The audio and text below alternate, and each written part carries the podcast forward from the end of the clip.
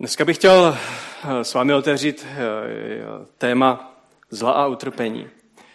Nemusíte se bát, že by to bylo nějaké těžké, ale jako křesťané jsme konfrontováni s tím, eh, jak v životě se stavět k těžkým věcem kolem nás. Protože nemáme odpovědi na všechny otázky a opřímně si to přiznáváme.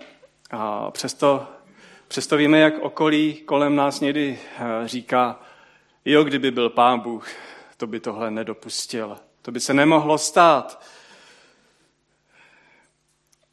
Chtěl bych vám eh, přečíst eh, to, co řekl jeden filozof, David Hume. Chce Bůh zabránit zlu? Ale nemůže pak je tedy neschopný. Pokud může, ale nechce, pak je tedy zlý. Může a chce, odkud se tedy bere zlo? Jestliže Bůh dovolí zlo a utrpení a dovolí, aby pokračovalo, a možná se někdy zdá, jako kdyby ho nemohl zastavit, pak není všemocný. A jestliže Bůh dovolí zlo a utrpení a nechce ho zastavit, pak asi není všemocný. A kdo ví, jestli vůbec existuje? V různých podobách tyto otázky, otázky eh, zaznívají, co je svět světem. A my se tomu nevyhýbáme. Je to závažná věc. Co na to říci, jak na to reagovat? Jsou lidé, kteří se tím zabývají celý život, problémem utrpení, zla, někdy s pohledem na celý svět, někdy s pohledem na svůj život. Pochybují, hledají. První list Petrův, který máme v Novém zákoně, se zabývá. Se zabývá křesťany, kteří zažívají trápení ve svém životě. Pojďme si přečíst eh, z první Petrovi, z první kapitoly od 3. do 12. verše. První list Petru, první kapitola od 3. do 12. verše. Veleben, veleben buď Bůh a Otec Pána našeho Ježíše Krista, neboť nám ze svého velikého milosrdenství dal skříšením Ježíše Krista nově se narodit k živé naději. Dědictví nehynoucí, neposkvrněné a nevadnoucí je připraveno pro vás v nebesích. A boží moc vás skrze víru střeží ke spasení, které bude odhaleno v posledním čase. Z toho se radujte, i když Snad máte ještě nakrátko projít zármutkem rozmanitých zkoušek, aby se pravost vaší víry, mnohem drahocenější než pomíjející zlato, jež přece též bývá zkoušeno ohněm, prokázala k vaší chvále, slávě a cti v den, kdy se zjeví Ježíš Kristus. Ať jste ho neviděli, milujete ho. Ať ho ani nyní nevidíte, před v něho věříte a jásáte nevýslovnou znešenou radostí. A tak docházíte cíli víre, cíle víry, spasení duší. Toto spasení hledali a po něm se ptali proroci, kteří prorokovali o milosti, která je vám připravena. Zkoumali, na který čas a na jaké okolnosti ukazuje duch Kristův v nich přítomný když předem svědčí o utrpeních, jež má Kristus vytrpět, i o veliké slávě, která potom přijde. Bylo jim zjeveno, že tím neslouží sami sobě, nýbrž vám. Ti, kdo vám přinesli evangelium v moci Ducha Svatého, seslaného z nebes, zvěstovali vám nyní toto spasení, které i andělé touží spatřit.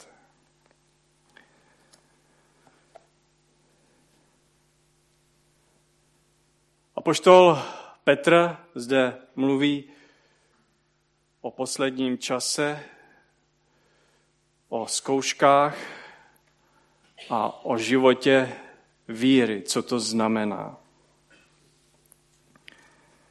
Z toho se radujte, když máte nakrátko projít zármutkem, aby se pravost vaší víry, mnohem drahocenější než pomíjející zlato, jež přece tež bývá zkoušeno ohněm, prokázala k vaší chvále a slavě a cti v den, kdy se zjeví Ježíš Kristus.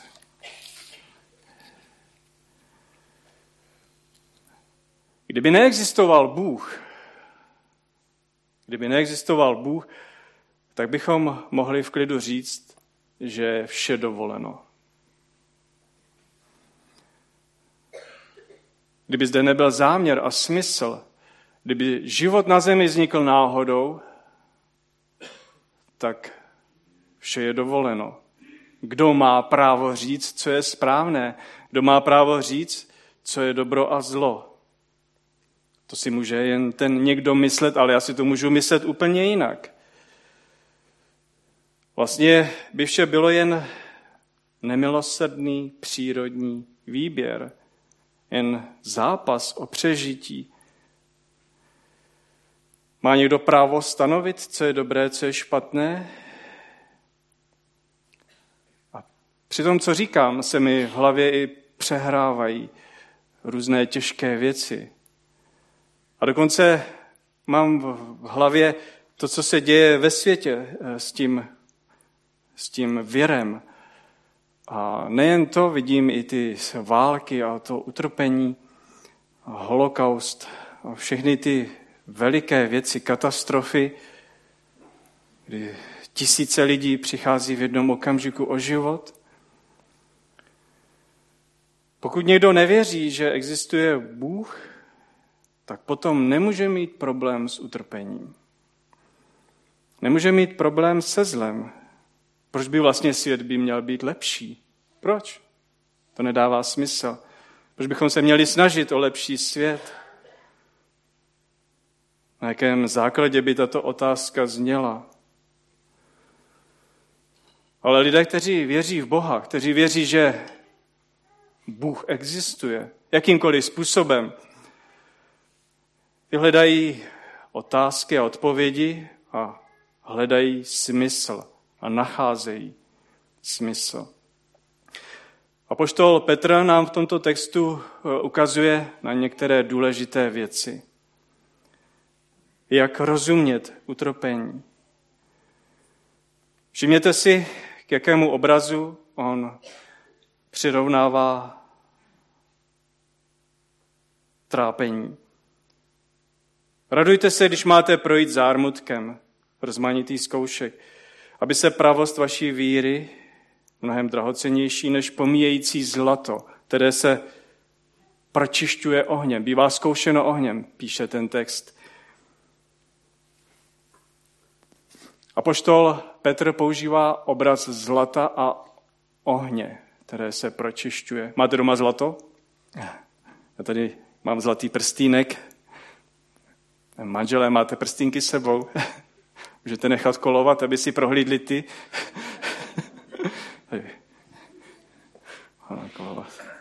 No, radši ne.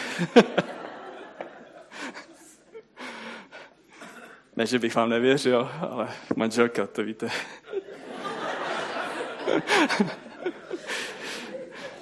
Pošlete svý prstíky. Zlato se pročišťuje a udává se jeho čistota 999,9999, těch devítek tam je několik, protože víme, že se musí vyplavit nečistoty, které projdou ohněm a spálí se. Tak apoštol Petr používá tento obraz pročištěného zlata. Je to úžasná metafora.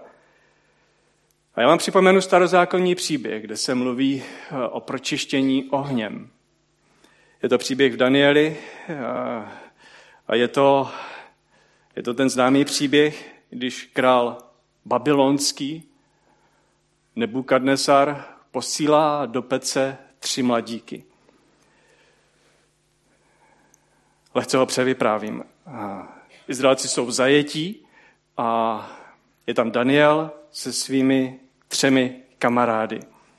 Jsou daleko od Jeruzaléma. A ten babylonský král vyžaduje, aby se mu všichni klaněli. Až zazdí trumpety v určitý čas, tak všichni musí padnout na zem a klanět se tomuto králi, který si tam nechal postavit velikou sochu. Daniel a ty tři jeho kamarádi se rozhodnou, že to teda v žádném případě dělat nebudou. Že se nepokloní před cizím bohem. A tak ten Nebukadnesar se velmi rozlítí a nechá vytopit pec. Je tam napsáno v tom textu sedmkrát více, než bylo zvykem. A přikáže ty mladíky, hoďte do pece. Tak ty nosiči se přiblíží k ty peci, dají je, dají je do pece a je tam tak veliký žár, sedmkrát násobný, že ty mladíci, eh, ty nosiči jsou poškozeni tím ohněm a sami přijdou o život. Král zjedavý nahlíží do pece, dívá se a nejenom, co tam vidí. Vidí je tam, nejsou tam tři a jsou tam čtyři. Co se to děje? To zvláštní příběh. A vidí, že oheň jim neubližuje. A víte, co řekne ten král? Babylonský, který je, kdo ví jak daleko, a netuší nic, neví nic. On řekne, ten čtvrtý, ten je podoben synu božímu. Kde vzal ty slova? Je to neuvěřitelný příběh. A tenhle, tenhle příběh možná má Petr na mysli, když vypráví o tom, že zlato musí projít plamenem, že musí projít vyčištěním.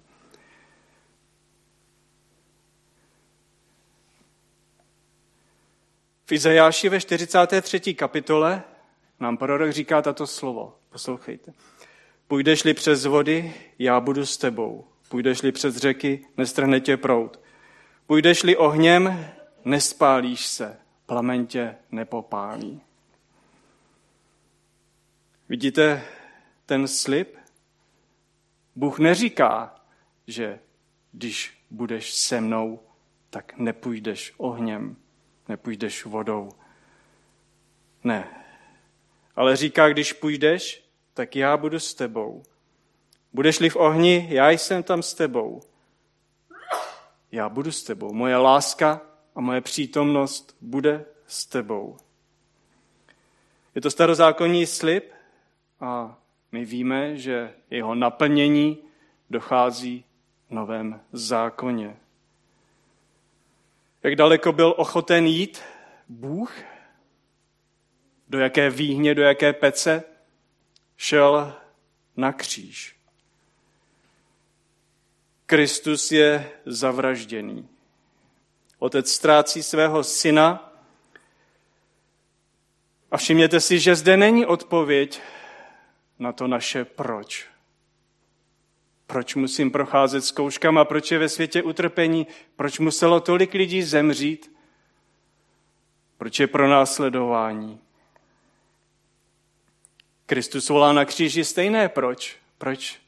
Proč si mě opustil, můj otče? A my voláme také někdy proč. Proč se to děje v mém životě? Proč, když se podívám na ty lidi kolem, tak všichni jsou šťastnější a veselější a daří se jim. A, a proč tahle nemoc, zrovna já, nemoc, co vede k smrti, proč zrovna já?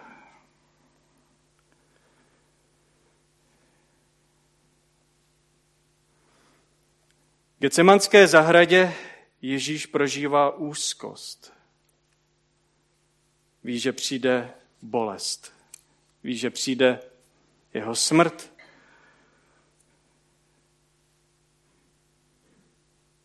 Ta fyzická bolest, která Ježíše čeká, to není, řekl bych, tak strašné, jako ta duchovní bolest, která přijde. Ta je zcela zásadní. Někdy nám nedochází, co se na tom kříži odehrává. Bolest odloučení je ta, která Ježíše pohltí. Vrhne ho do pekla a Ježíš volá, proč si mě opustil. My známe také odloučení z našich životů, že někdy se lidé rozhodnou, že opustí toho druhého. Nechci být s tebou, nechci, abys mě hlídal, kontroloval, opouštím tě. A tak se vlastně člověk chová vůči Pánu Bohu někdy. chce být svým vlastním pánem, ale odloučení Krista na kříži je něco úplně jiného. Ježíš, když zápasí v Getsemane, tak vidí kalich hněvu, žár pece, kam bude muset jít a bude, bude tam pro nás. A tak na tu otázku zla a utrpení říkám, podívej se na kříž. Podívej se ke kříži. Bože, proč si to dopustil? Proč to pokračuje? Proč je tady to zlo? Dostaneš odpověď na tuto otázku? Nedostaneš. Ale odpověď, kterou dostaneš, ta je úplně jiná. Ta odpověď je, jsem na kříži, protože tě mám rád.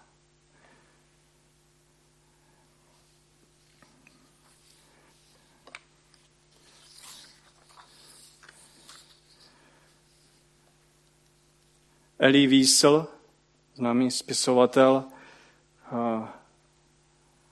napsal knihu, která se jmenuje Noc a zabývá se otázkou zla a utrpení v pohledu na koncentrační tábory. A v té knize vypráví jeden autentický eh, příběh. Přečtu vám kousek z toho příběhu. Kápo, tedy kapitán 52. komanda, byl Holandian. Je to v koncentračním táboře. Velel sedmistům vězňům a ty všichni ho milovali jako bratra. Jeho pobočníkem byl mladík, Pipel, dítě s jemnými rysy, které se do tábora vůbec nehodily. Jednoho dne vyletěla elektrárna v táboře Buna do povětří. Sabotáž. Gestapo našlo stopy, které vedly do bloku holandského kápa a našlo zbraně. Kápo byl zatčen a týdny mučen. Bezvýsledně. Odsunuli ho do Osvětimi, ale Pipel zůstal ve vězení. Byl stejně mučen, ale když ani z něho nic nedostali, odsoudili ho, odsoudilo ho SS spolu se dvěma muži, u kterých se našly zbraně k smrti. Potom stáli na apelplacu tři šibenice a u nich tři odsouzenci, mezi nimi malý pipel, anděl se smutnýma očima. Všechny oči byly upřeny na dítě. Tři odsouzenci vystoupili současně na židle a současně dostali oprátku. Ať je svoboda, zvolali dva dospělí. Dítě mlčelo. Kde je Bůh? Kde je? Ptal se jakýsi hlas za mnou. Na dané znamení byly převráceny židle a v táboře panovalo naprosté ticho. Na obzoru zapadalo slunce. Všichni jsme museli projít kolem těch šibenic. Dva dospělí už dodýchali, chlapec ještě žil. Před našima očima bojoval svůj zápas, smrtelný, a my jsme se mu museli dívat do tváře. Za mnou se ten týž muž tázal, kde je Bůh? A jakýsi hlas ve mně odpovídal, kde je? Tam visí na šibenici.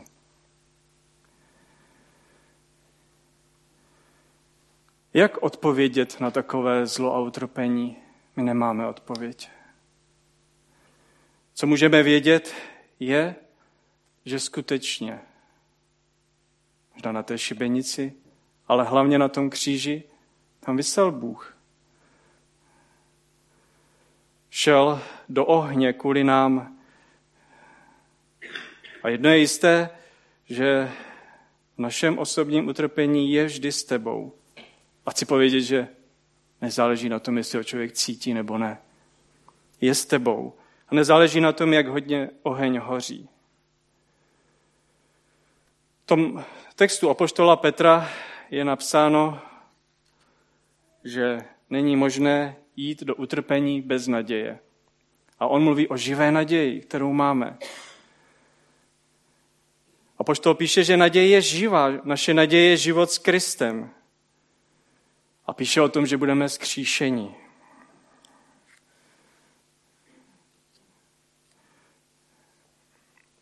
Žijeme tady na zemi.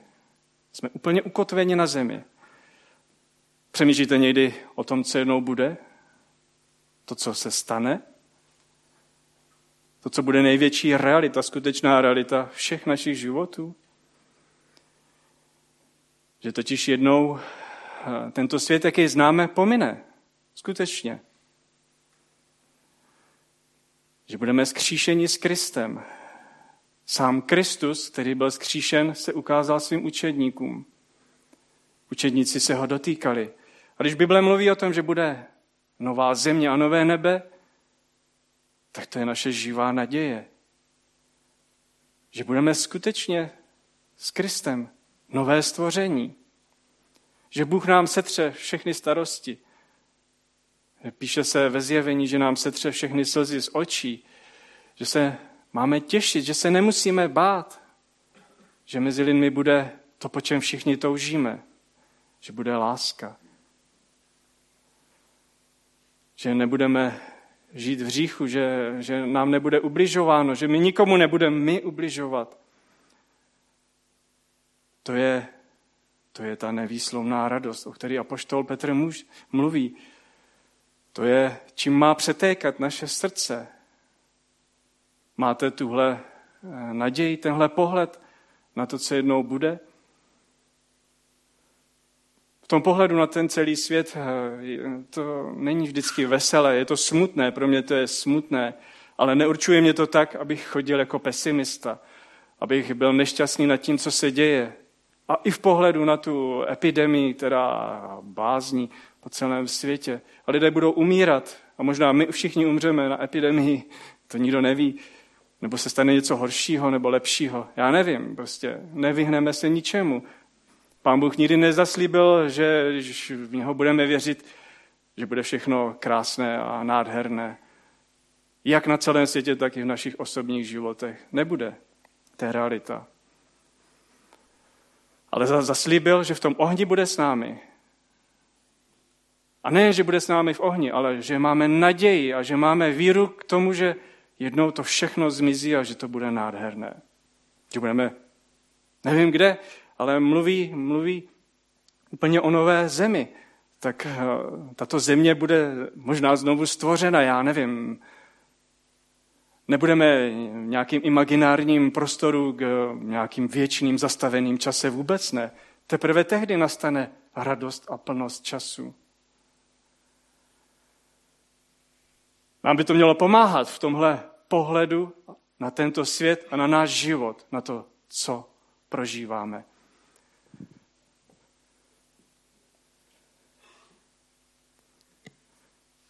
V 10.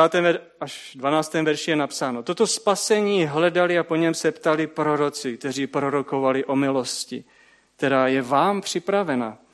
Zkoumali, na který čas a na jaké okolnosti ukazuje duch Kristu v nich přítomný, když předem svědčí o utrpeních, již má Kristus vytrpět, a o velké slávě, která potom přijde.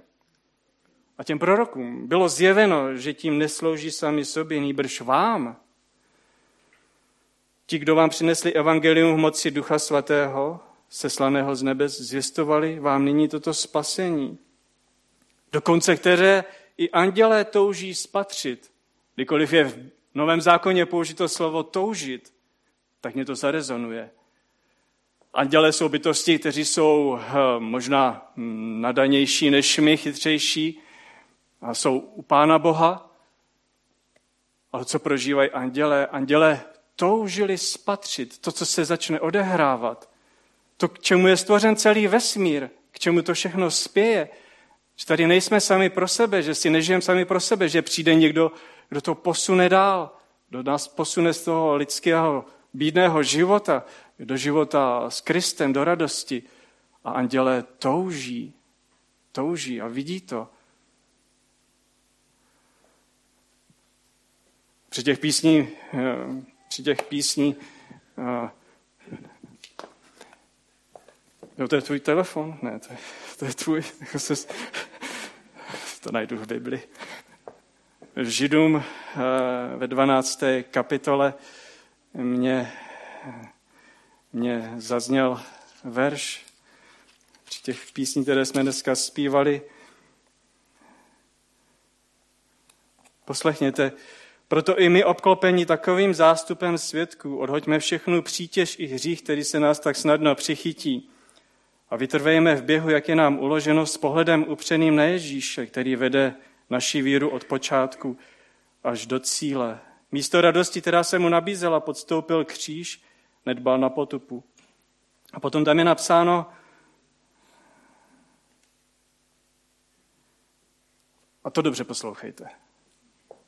Vy stojíte před horou Sionem a městem Boha živého, před nebeským Jeruzalémem, před nesčetným zástupem andělů a slavnostním schromážděním církve prvorozených.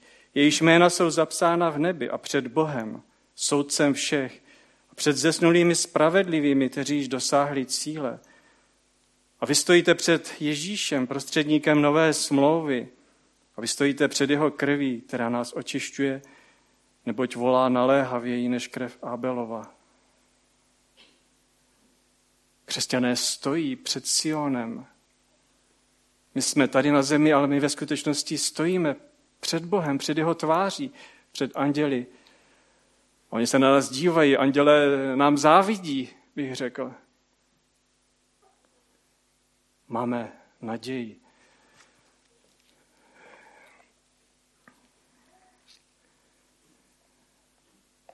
A ještě budu citovat z Izajaše z 53. kapitoly.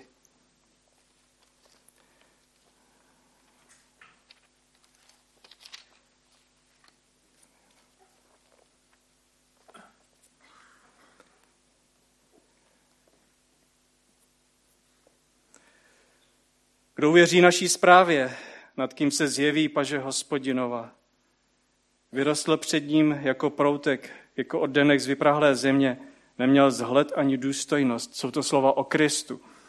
Viděli jsme ho, ale byl tak nezhledný, že jsme po něm nedychtili. Byl v opovržení, kde kdo se ho zřekl, muž plný bolestí, zkoušený nemocemi, jako ten, před ním si člověk zakryje tvář, tak opovržený, že jsme si ho nevážili. Byly to však naše nemoci, jež nesl, naše bolesti na sebe vzal Domnívali jsme se, že je raněn, ubyt od Boha a pokořen, jenže on byl proklán pro naši nevěrnost, zmučen pro naši nepravost. Všichni jsme bloudili jako ovce, každý z nás se dal svou cestou. Jej však hospodin postihl pro nepravost nás všech.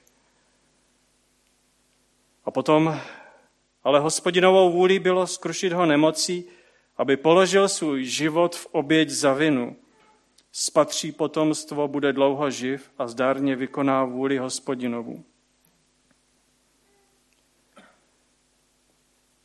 On nesl hřích mnohý a Bůh jej postihl místo nevěrných.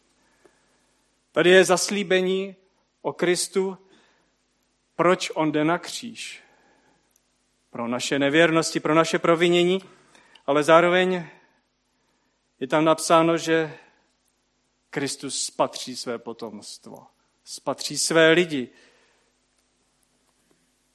Že přišel, přišel pro nás a to byla jeho motivace, proč, proč zažil odloučení, proč prošel ohněm.